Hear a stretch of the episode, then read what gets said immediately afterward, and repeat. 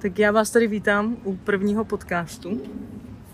Jako první podcast musí být asi uh, mezi mnou a Andreou, aby jsme vám vysvětlili, proč vlastně tenhle projekt začal a co tím chceme dál předat, říct. Uh, sedíme teď momentálně na letišti, klasicky. A Všechno, co mohlo jít špatně, šlo špatně. tak já tě tady vítám. Děkuji. Ne všechno, co, co by mohlo jít špatně, je špatně, to ne, to určitě ne. Tak je to prostě nějaký proces, který nás dostal až sem, že až teď se dostáváme k tomu, že nahráváme tenhle první podcast tady na tom místě. Ale je to taky symbolický, takže... To je pravda.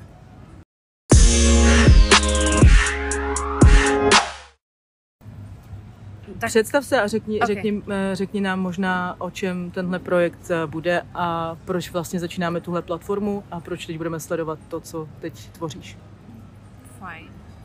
Tak já se jmenuji Andrea Vytlačilová, je mi 23 let. Jsem původně z Hradce Králové, ale už pátým rokem žiju tak na půl v Londýně, nebo teďka spíš většina času v Londýně, kde studuju oděvní design na Centra St. Martins. Uh, studuju fashion print, což znamená, že kromě oděvu studuju i potisk látek, nebo prostě vizuál, vizuální podobu těch látek.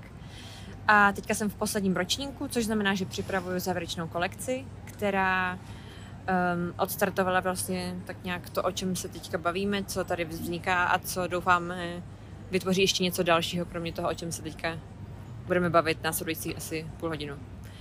Um, moje kolekce se věnuje folkloru, věnuje se tradicím, řemeslu, um, udržitelnosti v oděvu i tak nějak možná i všeobecně. Potom taky se věnuje upcyklaci.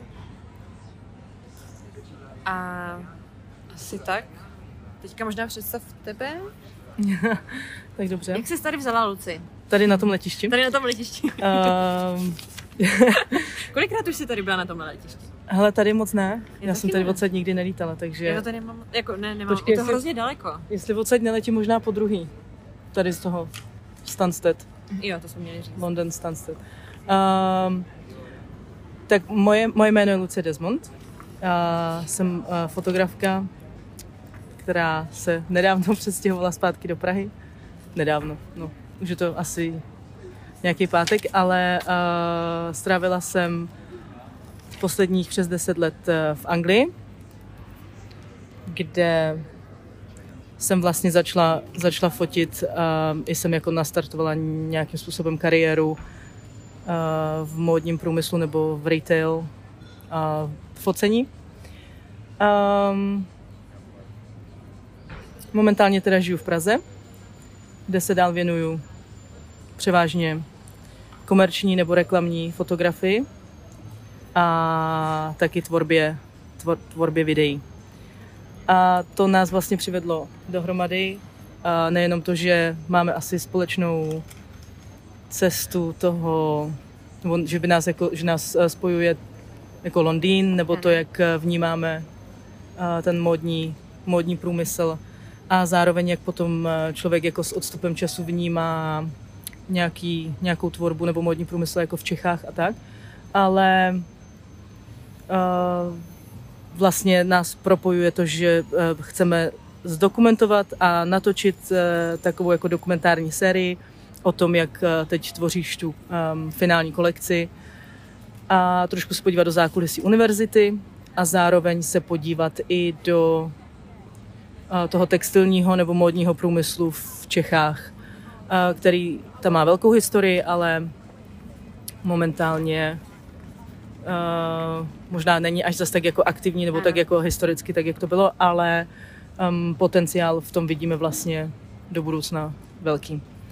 A tahle platforma vlastně není jenom o tom, že, by, že uh, se chceme bavit o tvojí kolekci nebo jenom o tom dokumentu, ale uh, rádi bychom vytvořili platformu, na které, na které se můžou, na které se můžou podílet i jako další, další um, tvůrci, um, lidi z textilního průmyslu, z, kraje, z krajů, z různých firm. Prostě máme už eh, nějakým způsobem, i, i ze vzdělávání, máme prostě nějakým způsobem už um, nějakou strukturu lidí, se kterými jsme chtěli dál spolupracovat a předávat dál nějakou, nějaké informace tady z toho odvětví nebo dělat nějakou svým způsobem nějakou osvětu nebo něco takového. Uh-huh. Souhlasím, přesně tak. A máme za sebou vlastně první část natáčení v Londýně. Jaký z toho máš pocit? A ještě jsem se nepodívala na telefon, kolik jsme naběhali, ale to se hned podívám. Myslím, že jsem možná dneska dala nějaký rekord, a tak trošku to cítím. ale... Naše škola má hodně pater. A, to je pravda. ale ne, super, já jsem nadšená, protože jako takovýhle prostředí tam se člověk určitě nedostane, nedostane každý den.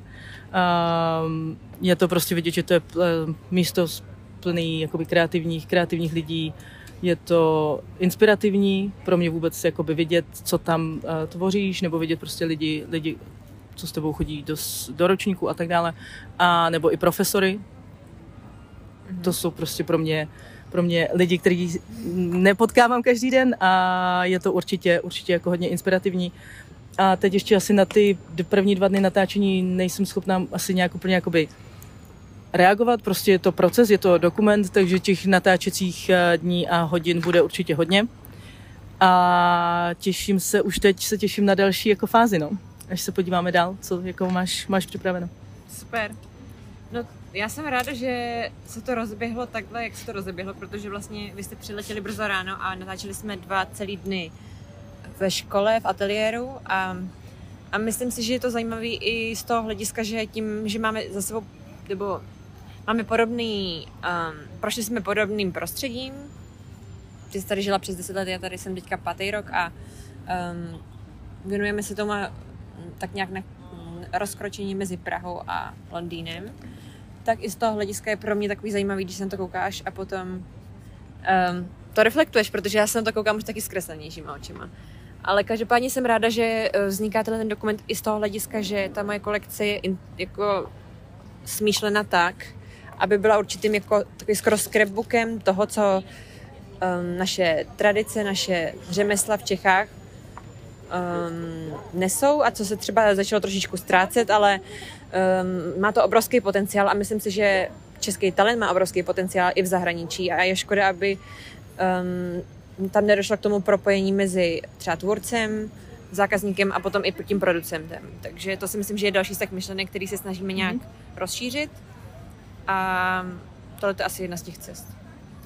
A vlastně asi hned eh, takhle, když jsme se k tomu dostali hezky, na úvod můžeme říct, že uh, pokud někdo máte nějaký námět nebo chcete se zapojit, chcete si s náma dát podcast, možná ne úplně na letišti, ale někde třeba i jinde, třeba na nádraží. normálnější podmínek, tak uh, um, se klidně ozvěte, protože um, to není jenom o nás, není Přesně to prostě tak. o tom, co děláme my, ale je to o tom, co vlastně děláme všichni, kteří se nějakým způsobem věnujeme um, nějaký kre, tvůrčí činnosti. To se řekla krásně, že jako vlastně český, český talent má velký potenciál, takže vlastně o tom, o tom to je.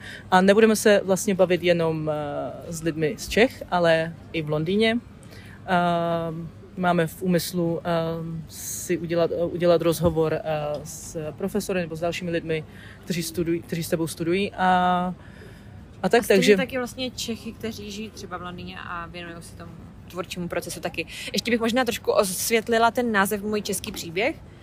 Který jsme nezmínili ještě. Který jsme ještě nezmínili, takže název celého projektu je My Bohemian Tale nebo Můj český příběh.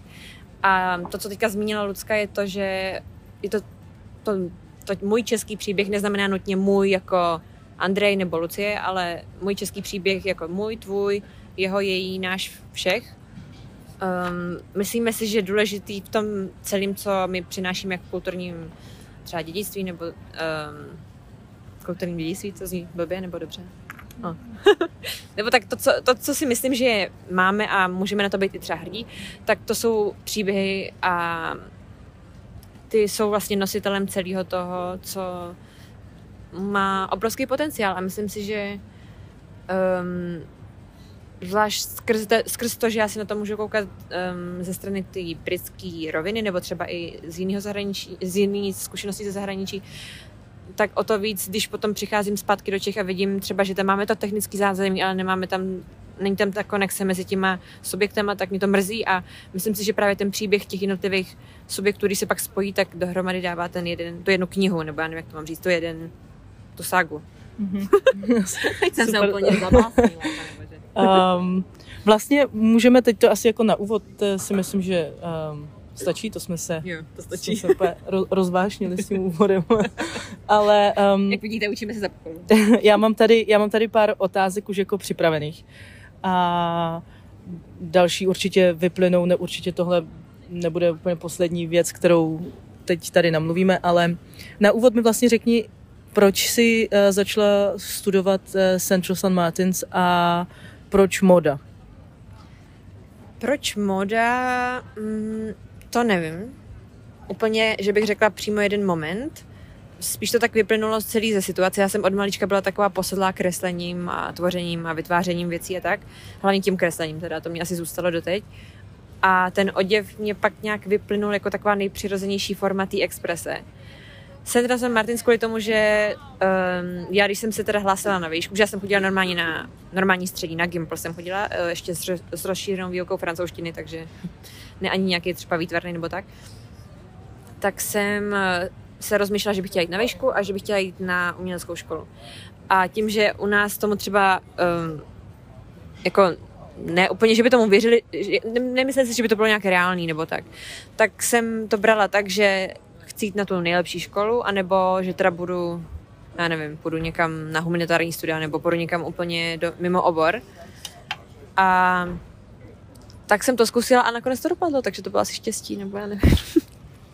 A jaký byl vlastně jako proces toho um, přijetí na takhle jakoby prestižní univerzitu? Um, co jsi tam musela vlastně všechno ukázat, nebo co, co, jsi, co jsi musela přinést na přijímačky? Bylo to vlastně několika kolový, nejdřív úplně klasická přihláška, esej, um, dopis, potom doporučení od učitelů nebo různých autorit z toho oboru. Pro mě to byly učitelé ze střední školy, ale i z, ze Zušky. Že tam musíš mít takoby víc těch učitelů a oni si potom někoho vyberou, zavolají mu a přímo to s tebou s ním proberou, jako co si o tom kandidátu myslí. Potom byla vlastně první varka mini portfolia, to bylo normální PDF s limitovaným počtem strán, s počtem stránek, to teďka přesně teda nevím, kolik to bylo, možná 20 stran, nevím. Um, a potom je teprve pohovor fakt s tím fyzickým portfoliem. Takže to je takový, že jako první školo dopadne, říkáš, a super, ale pak už se nedopadne a pak dopadne další kolo. Takže jako je, to, je to hrozně dlouhý proces a navíc tohle celý probíhalo ještě před maturitou. Takže já, když jsem se pak dozvěděla, že tam teda půjdu, tak jsem si říkala, že Maria teďka, abych to ještě nepokazila tou maturitou a vlastně jsem tam vůbec mohla odejít. A kolik, ehm, kolik se hlásí třeba na ten eh, obor lidí a kolik jich berou? Oh, můj bože. Hodně lidí se tam hlásí, jako takhle, já když jsem se hlásila úplně poprvé, tak jsem se hlásila do nultého ročníku, to se tak eh, v uměleckém oboru nebo i hlavně v Anglii dělá, že se studuje foundation. Obec, všeobecně to je tak, že se studuje foundation in art and design. Na, na CSM to bylo tak, že už přímo byla zaměřená na oděv a textilie a potom ještě v rámci toho se člověk jako vyprofiloval. Takže jsem se nejdřív, nejdřív hlásila na ten první rok a potom po tom prvním roce jsem se znova hlásila na tu samou školu, te, už jakoby na toho bakaláře. Takže jsem ty přijímačky dělala dvojfázově, když to tak vemu, ale jakoby nejde se hlásit přímo na toho bakaláře, aniž by člověk měl to foundation. Což si myslím, že ten, ten nultý rok byl takový, hlavně pro mě byl klíčový tím, že já jsem do té doby tohle to všechno dělala ve svém volném čase a neměla jsem úplně jako nějakou akademickou strukturu, nebo jak bych to tak řekla, neprošla jsem jako tím systémem školstvím, školským eh, v tom uměleckém sektoru. A tak jsem se tak nějak víc vydefinovala to, co bych chtěla dělat, to, co by bylo reálné, abych dělala a zkoušela jsem třeba věci, které potom už třeba nemusím zkoušet znova, ale měla jsem tu možnost. Takže jsem nebyla úplně hnedka svázaná tou celou strukturou. Hm. A teď eh, tu jsi teda v jaký fázi toho studia? To už si možná jako trošku uh, naťukla, ale um, ještě nám tak jako řekně trošku třeba i v nějakém jako kontextu uh, k českému školství, kde seš teď momentálně. Jasně. Um, tak jak jsem zmínila, tak nejprve jsem dělala ten nultý rok, potom jsem dělala prvák, druhák normálně ve škole v Londýně. A potom vlastně specifikum tohohle studia je to, že můžeš jít na, říká se tomu placement year, což znamená vlastně rok v průmyslu, rok v oboru, kdy uh, absolvuješ stáže, můžeš absolvovat stáže, můžeš jít taky na Erasmus, ale um, většinou je to tak, že toho využiješ k tomu, aby si šel třeba na stáž do nějaké oděvní firmy. My jsme měli limit takový, že jsme měli, um, že musíme mít pět měsíců praxe, Já jsem to nakonec dělala 13 měsíců, protože jsem to chtěla využít jako fakt na maximum. Po tom roce se vrátíš zpátky a děláš vlastně závěrečný ročník, ve kterým jsem teď. Takže v tuhle chvíli jsem vlastně pátý rok tam, v Anglii, nebo tady, vlastně my jsme, um, ale reálně jsem ve třetíku z bakaláře. Jestli to dává smysl?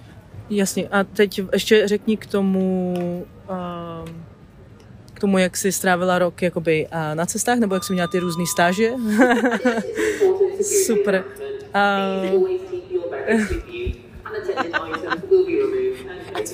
Autentický.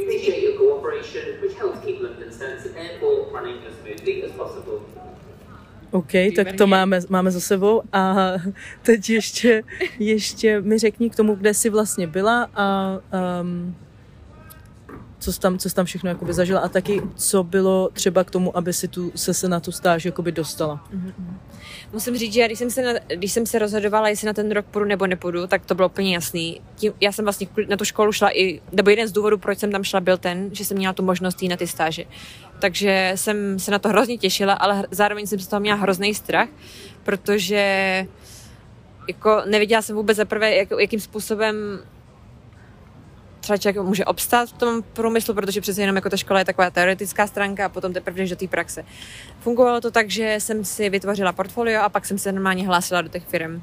Psala jsem jim, pak jsem měla pohovor, úplně jako když se člověk hlásí do, do jakýkoliv jiný práce. A tím, že já jsem, já jsem teda byla hodně taková jako vystrašená z toho, takže jsem to začala schánět hodně dopředu, což se nakonec ukázalo jako nejlepší možný řešení, protože vlastně, když jsem odcházela do Stockholmu, tak už jsem věděla, kde, že potom pojedu do Ameriky, že potom pojedu do Paříže. Už jsem měla domluvený všechny ty stáže, takže to bylo, nejlíp to dopadlo, jak to mohlo.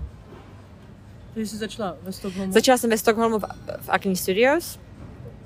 Tam jsem dělala vlastně print designerku pět měsíců. Původně jsem tam měla být šest, ale tím, že jsem dostala vlastně tu nabídku hnedka nastoupit od ledna ještě v New Yorku, tak jsem to měla jenom na pět měsíců. Potom jsem byla v New Yorku, tam jsem byla v Marc Jacobs, tam jsem dělala design, jakože struktura oděvu, střih a takhle.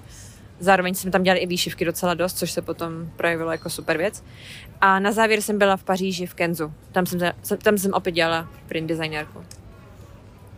A mezi tím jsem začala dělat svoje šátky, protože jsem měla čas od půlnoci do rána. No super, možná ještě řekni vlastně eh, ke svojí jakoby kolekci, proč vznikla. Ano.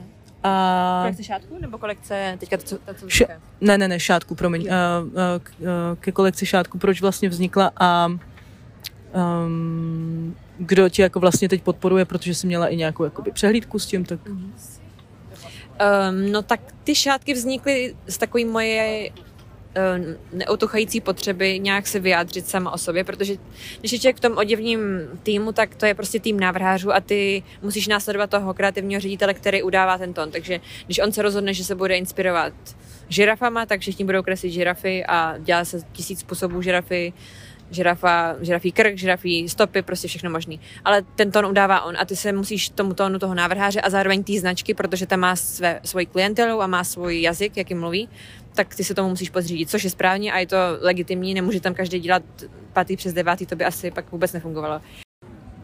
Takže já jsem se začala vlastně, nebo já si píšu deník od jak živá, snad možná, nebo hrozně dlouho a postupně se to převedlo v takovou vizuální mm, verzi, kdy jsem si všechno zaznamenávala nějak kresbu a tak a um, chtěla jsem začít dělat něco, co bude přímo souviset s oděvem, ale v tu chvíli jsem neměla vůbec kapacitu, jak produkční, tak materiální, tak já nevím, vůbec žádnou kapacitu na to, abych mohla vytvářet přímo oděv. A šatky se ukazovaly jako nejlepší možná varianta, kdy nejsou vůbec závislí na velikosti, na věku v podstatě. Je to taková univerzální věc a zároveň je to jak, jak, jak doplněk, tak, eh, tak i třeba mám klientky, kteří si to rámují třeba na zeď nebo tak. Takže jsem začala vlastně ty zážitky z těch jednotlivých míst zaznamenávat do těch šátků, což jakoby, už když jsem vyrážela na, na, ten, na ten rok těch stáží, tak jsem chtěla si to nějak zaznamenat. Původně jsem si myslela, že udělám nějaké ilustrace a pak třeba bych chtěla výstavu nebo tak, ale ty šátky nakonec to prostě nějak vyplynulo, že to je nejlepší, jak to může být. A vznikly teda šátky nejdřív ve Stockholmu, pak v New Yorku a pak v Paříži. A ty, ty Paříži ty vlastně uzavřeli celý ten rok těch stáží a nakonec byly prezentovaný v Praze na přehlídce což bylo úplně úžasný. A to sfotila ty.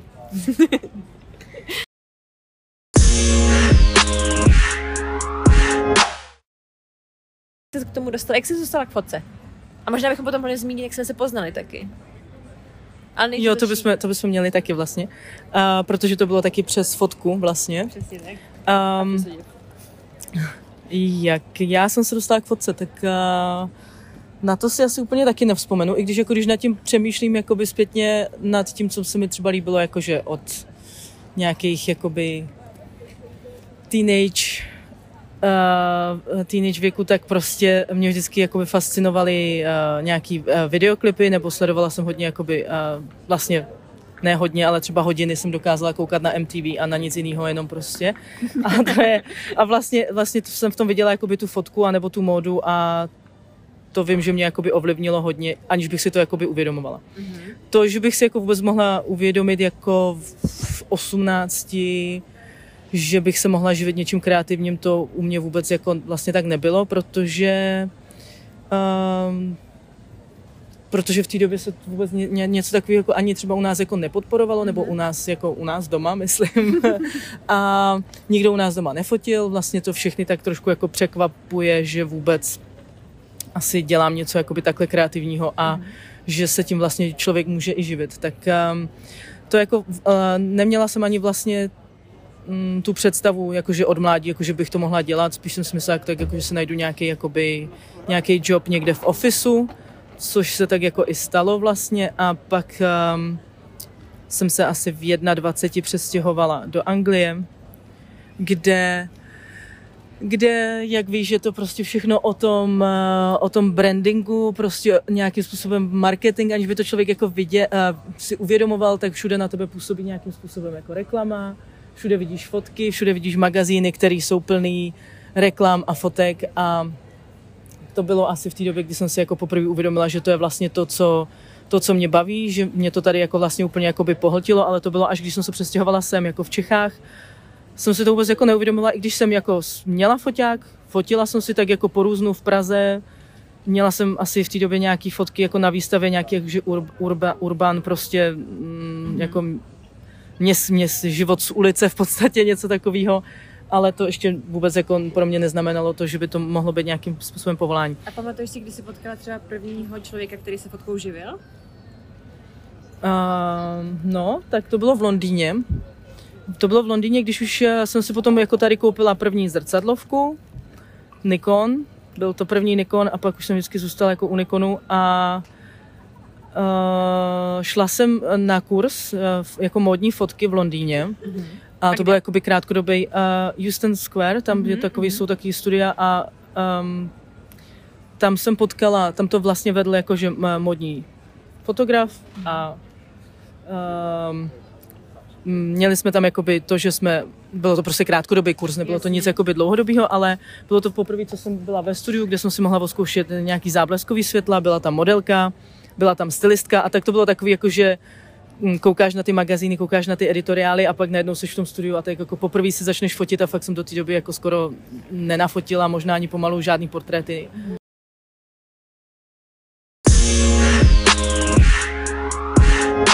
Já si pamatuju doteď, že tam mi uh, ten učitel v podstatě řekl, nebo um, ani nevím, nevím už v jakém kontextu, jestli um, moje fotky byly asi hodně průměrný, nebo moje vybavení, jako tam, co jsem tam vytáhla, ten, ten svůj Nikon byl nějaký špatný. Ale on mi v tu, v tu dobu řekl, že bych to možná si jako neměla ani zkoušet, že se jako nikam jako nedostanu, nebo že prostě neži... To mi, to mi řek, no, to mi řek, ale vlastně mu děkuju, že mi to řek, protože v tu chvíli, když mi to řek, tak já jsem si řekla, tak jsem se tomu zašla jako hrozně věnovat, protože mě, když někdo řekne, že něco nedokážu, tak pak už na nic jiného nemyslím, než jenom, že prostě půjdu a dokážu to, protože Jasně mě vlastně hrozně namotivoval, aniž by to věděl a pak už jsem ten foťák jako nepustila z ruky a zašla jsem prostě fotit sama. Organizovala jsem si různě nejdřív jako, že sama svoje focení a během toho jsem ještě pracovala pro módní, módní dům Burberry, což je jako britská, britská značka luxusní. A to bylo tak jako v té době, že vlastně když jsem přijela, přijela do Anglie, tak jsem chvíli tak pracovala jakože v restauraci a pak přes nějaký známý jsem se dostala um, tady do toho, do toho obchodu a uh, shodou okolností, nebo shodou okolností, protože mě prostě zajímalo, co se tak jako v tom obchodě dělá, nebo proč se do výloh dává různý oblečení a proč se tohle dává sem. A tam, tak jsem se tak jako různě ptala vždycky na otázky, jako ty vedoucí tam.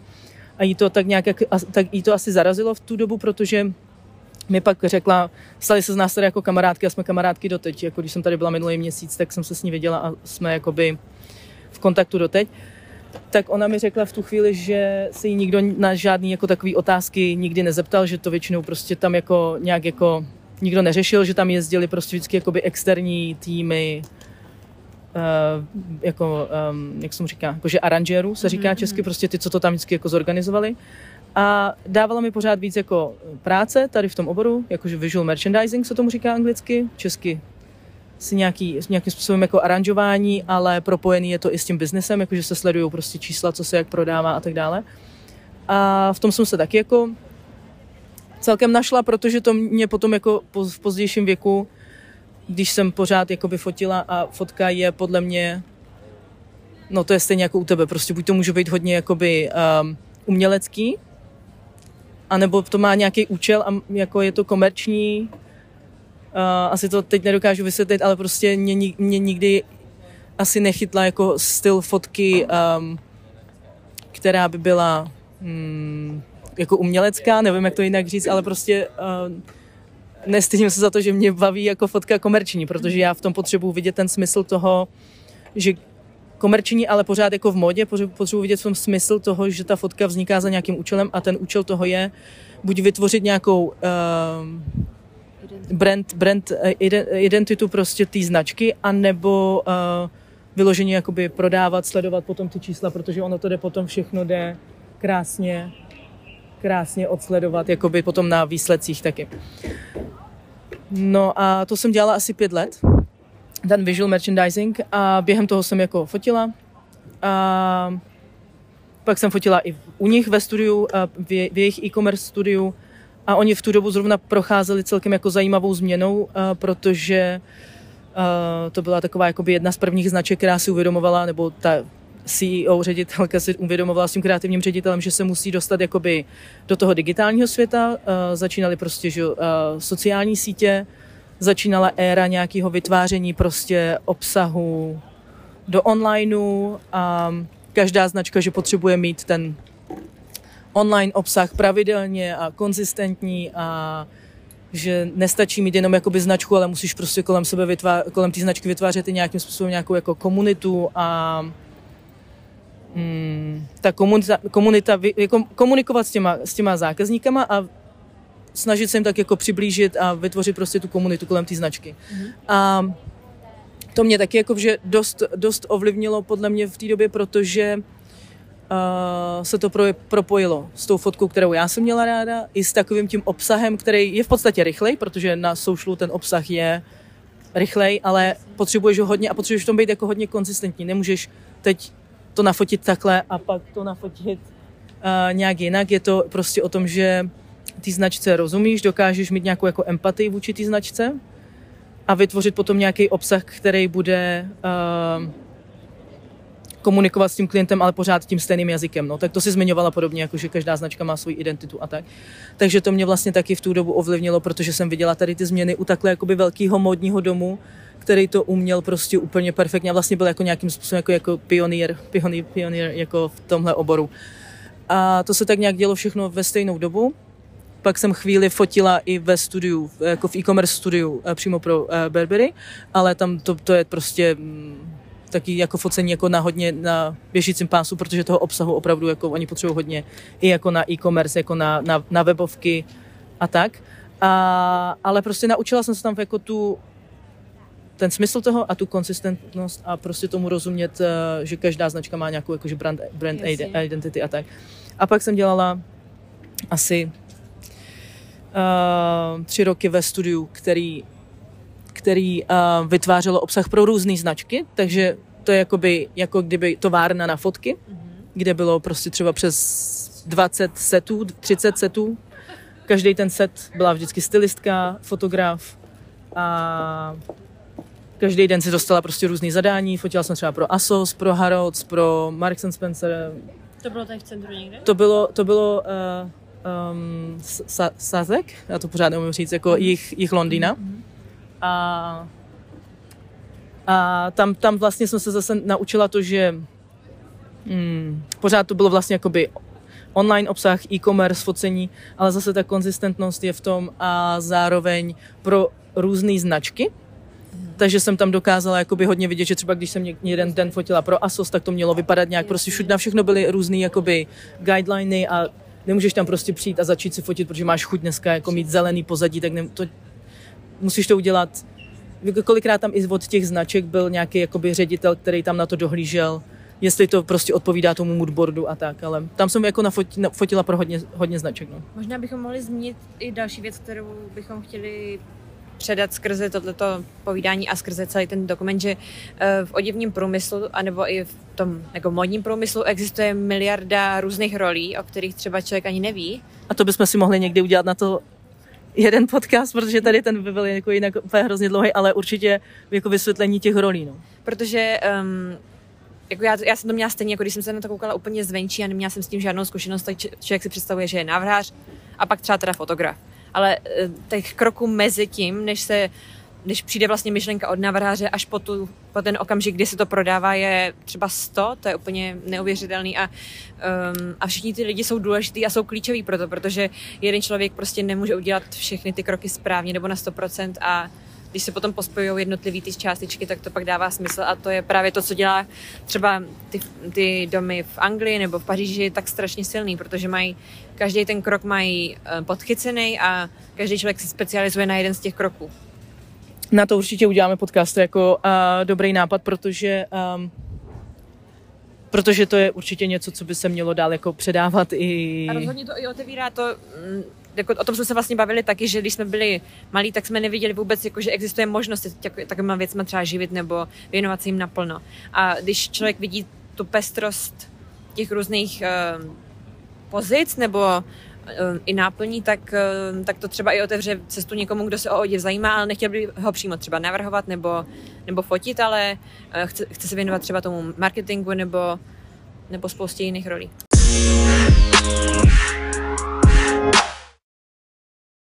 Možná teďka jsme naťukli to, jak jsme se k tomu my dostali a příště víc rozvineme třeba přímo ten dokument?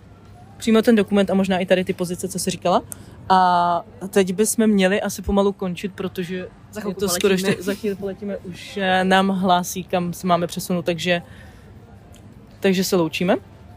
A já si myslím, že to je ideální, aby jsme to tak jako, aby se nepřehodili informacemi hnedka na začátek. Takže tohle jsme my dvě a je nás víc, ale... Těšíme se na váš příběh. Přesně tak. Zatím čau, letíme.